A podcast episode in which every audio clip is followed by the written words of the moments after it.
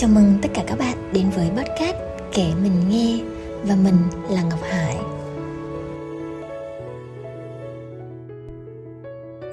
Và một ngày bình thường khi đang ở trong căn phòng trọ bé xinh của mình Hải cảm thấy biết ơn vô cùng.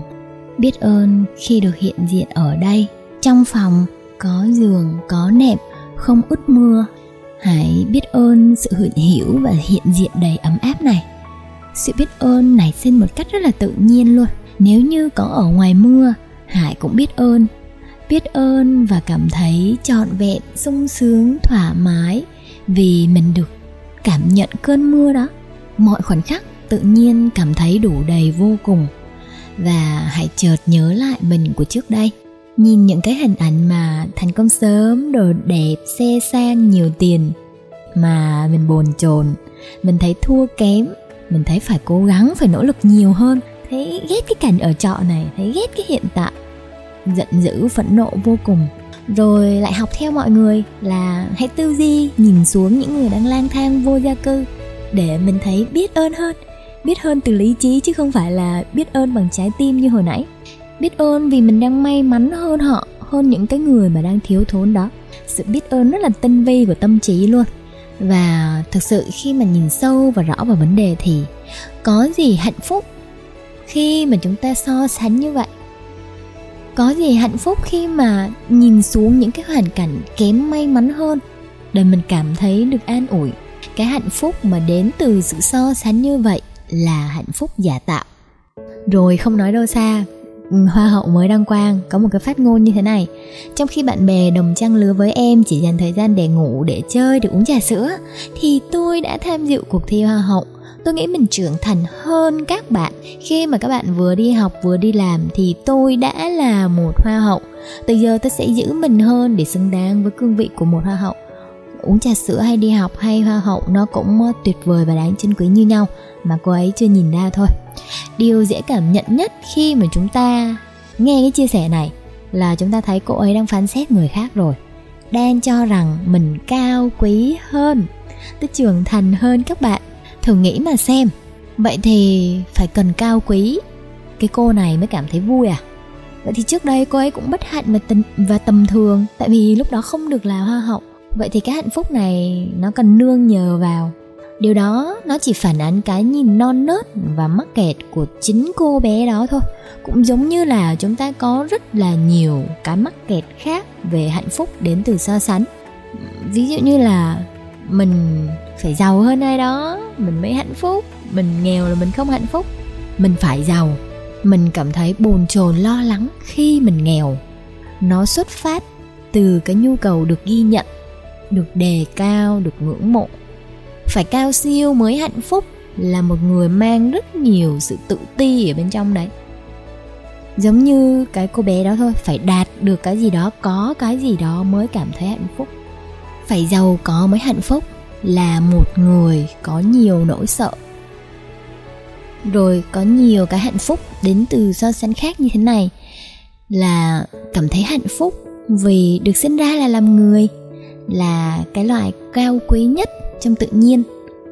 Hạnh phúc vì có đôi chân lành lặn để đi, hạnh phúc vì được sống đến 90 tuổi trong khi có nhiều người chết trẻ, hạnh phúc vì có nhà cao, cửa đẹp. Nghe thì có vẻ hợp lý đúng không ạ? Nhưng mà thật sự là những cái cảm giác này, nó có thật sự hạnh phúc không? Hạnh phúc vì được sinh ra làm người là loài cao quý nhất trong tự nhiên cảm thấy mình cao quý chỉ là thỏa mãn cái tôi đầy hư vinh của mình mà thôi. Chúng ta hãy nhìn vào tự nhiên.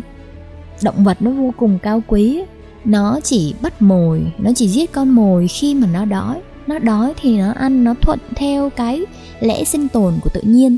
Chứ mà những cái con sư tử, hổ, nó không săn mồi cho vui nó không có giết hại cái gì, chỉ để lấy lông là trang trí, làm đẹp nhà cửa thể hiện đẳng cấp. Động vật nó không ác như thế. Nó sống tự nhiên, chết tự nhiên. Mình ác hơn nó, nhưng mà mình lại cho rằng mình cao quý hơn nó. Thấy mình cao quý và cảm giác rằng mình là một ai đó có giá trị, có sự đặc biệt, một nhân vật tầm cỡ duy nhất, mình một cái gì đó rất là khác biệt thì chúng ta hãy nhớ là khi mà mình thấy mình cao siêu, thì bất cứ lúc nào mình cũng có thể thấy mình thấp hèn.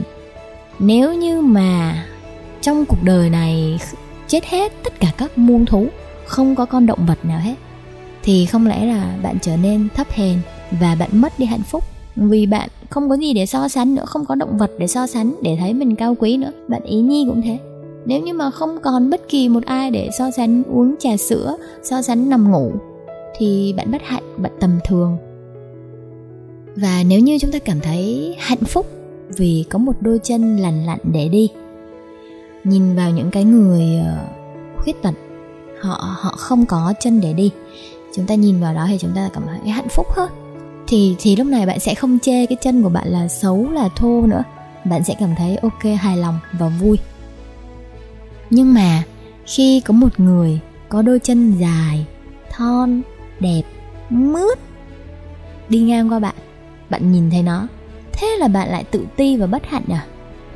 Trong cái sự hạnh phúc này á, nó đã ẩn chứa cả bất hạnh ngay từ đầu rồi.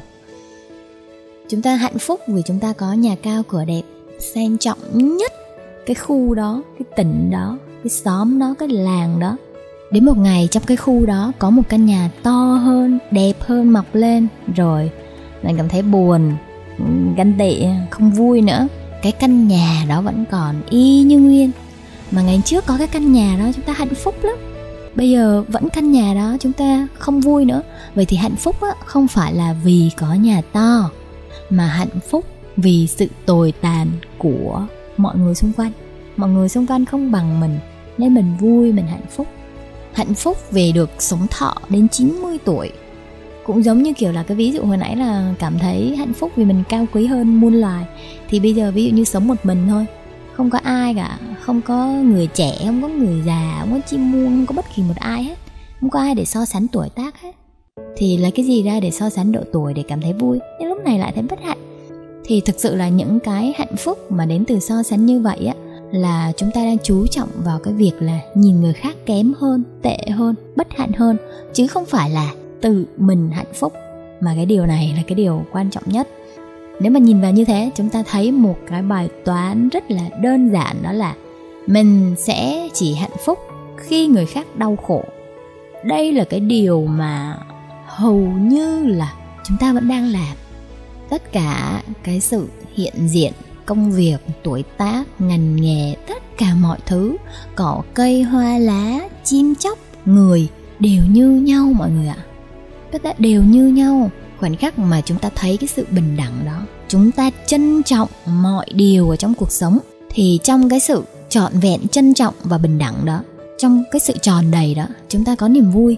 Lúc này niềm vui của chúng ta không có nguyên nhân, không phụ thuộc vào đâu cả.